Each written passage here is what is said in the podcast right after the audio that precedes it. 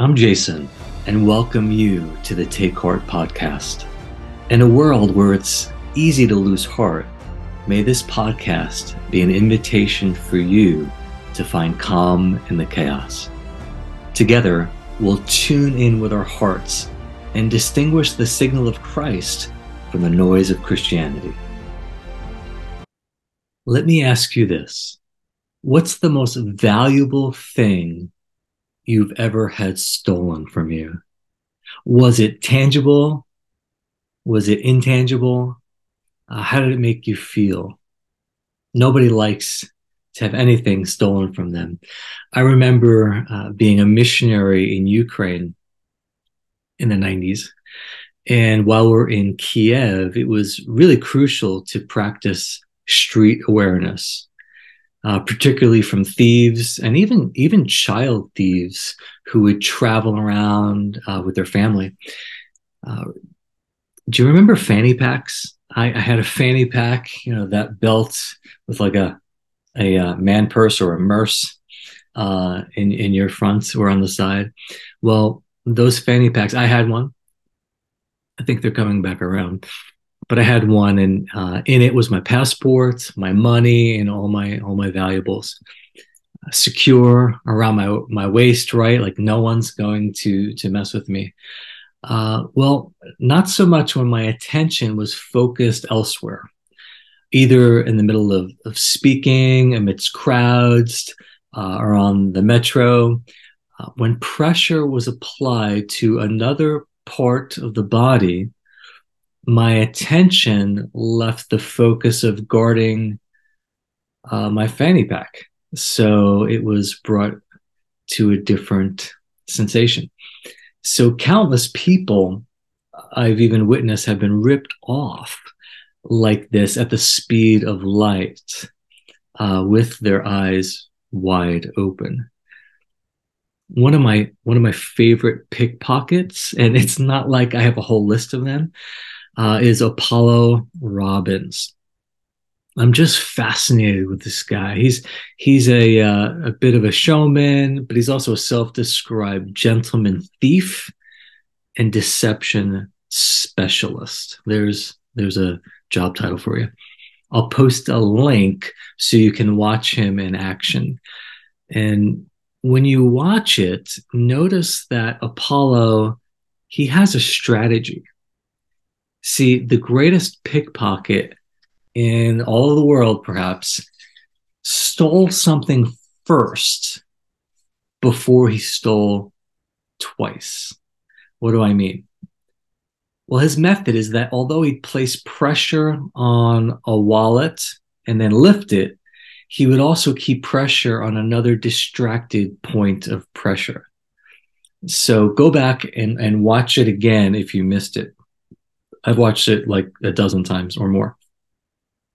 He put pressure on the wallet, make the take, but also keep pressure on the distracted point of uh, pressure or sensation with his arm around someone's shoulder or something. You have to go watch it. Even even with swiping a watch from a guy's wrist, he somehow gives you the sense that you're still in total control. Aha. He'd apply pressure and then steal from you with your eyes wide open. The problem is misdirected attention. And it's an interesting thought to consider that misdirection isn't merely getting you distracted by only looking away, but that you can also be misdirected even while being fervently focused but on the wrong thing. One of the greatest tragedies of life is being great at or paying attention to things that really won't matter at the end and neglecting what really matters. And what really matters are the people in your life, relationships. But if you haven't learned to relate well with yourself, you won't be able to sustain healthy connection with others if you haven't learned the skills of radical attention paying, self regulation, returning to joy from difficult emotions, or transforming pain into peace and power, how can you show up that way for others in your life? The power is in paying attention. And all begins with this simple power of taking attention back in your life. Attention is underrated, highly underrated, yet society wants it more than almost anything else. Our culture cloys for every bit of our attention, whether it's social media's algorithms or uh, the blaring ad while you pump gas. Those drive me crazy. I just want just want peace and quiet. Uh, the battle is for our attention. If we can't cut through the white noise and and train our thoughts and our affections, we'll never stop being so easily distracted. And forget about smartphones.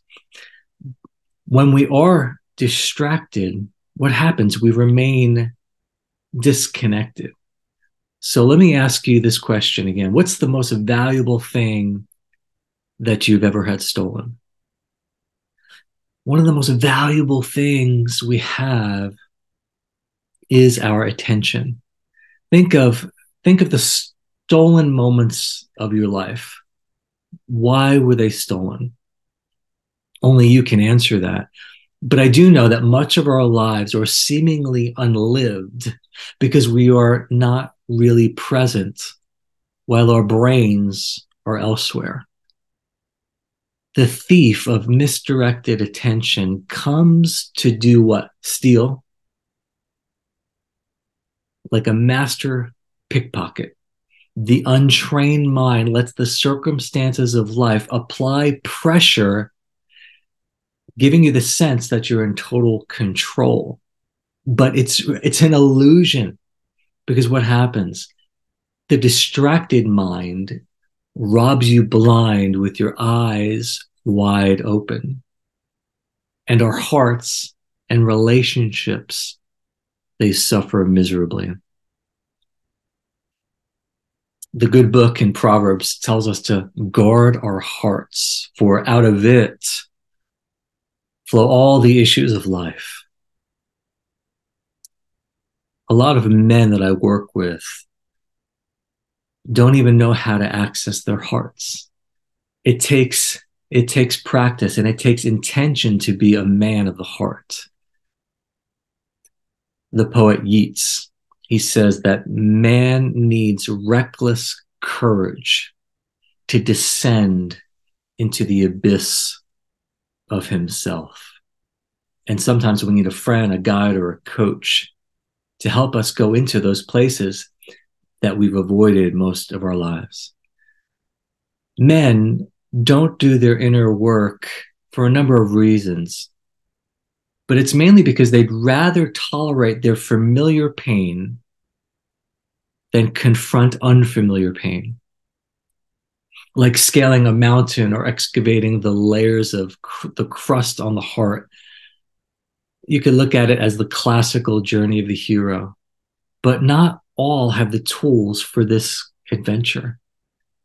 Strengthening your skills of connection and courage and exploring the realm of the heart will lead it'll lead us into the labyrinth of those places that we've probably been terrified to go but it'll also lead us into a journey of compassion, a journey of the heart. It's what I, I, I like to call the, the take heart journey.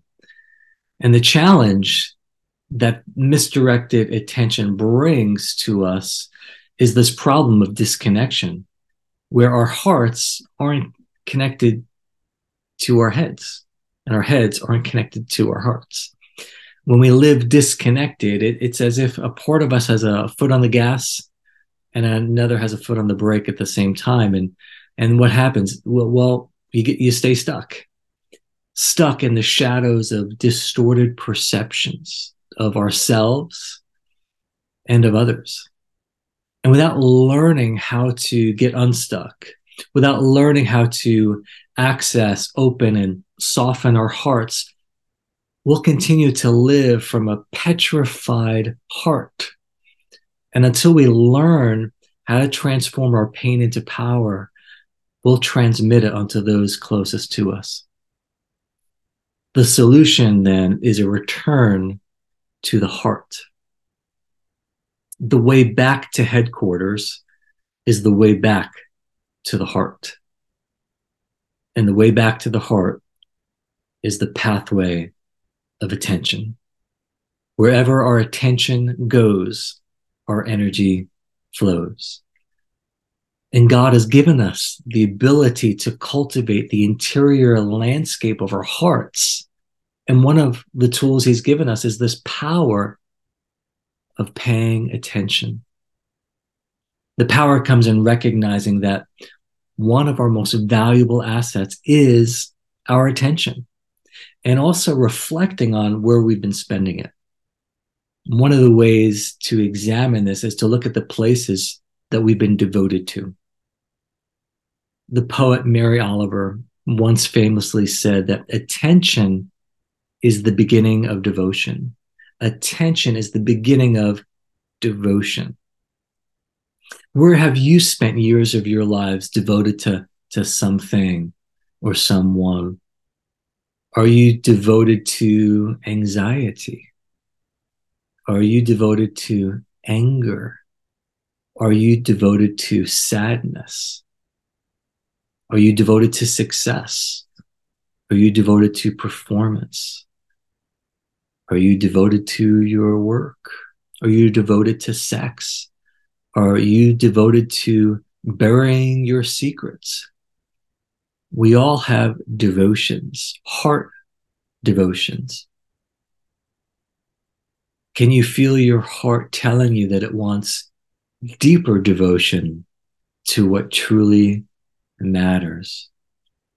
What would prevent your heart from entering into deeper devotion? Devotion to family, devotion to God, devotion to freedom, devotion to peace, devotion to joy, devotion to calm, devotion to courage. Heart devotion is pivotal. Your devotion affects the trajectory of your life. And the way we connect to our hearts is through the skill of paying radical attention to them. And cultivating deeper devotion is deeper than mere positive thinking you know, that lasts for about 10 minutes. It flows from the heart. The brain thinks, the heart knows. If the problem is misdirected attention and the power, and if the power that we've been given is paying attention, the practice in this take heart journey is checking in. And heart work like this is hard work. But heart work is work worth doing. But where do you start? Our communities of practice train in rhythms that cultivate this kind of heart to heart connection. The first rhythm we train in Luke 10 is listening and sharing on the heart level, listening and sharing on the heart level. Here we practice the skill of checking in with one other person. And we do this through active listening and gentle heart attunement, checking in.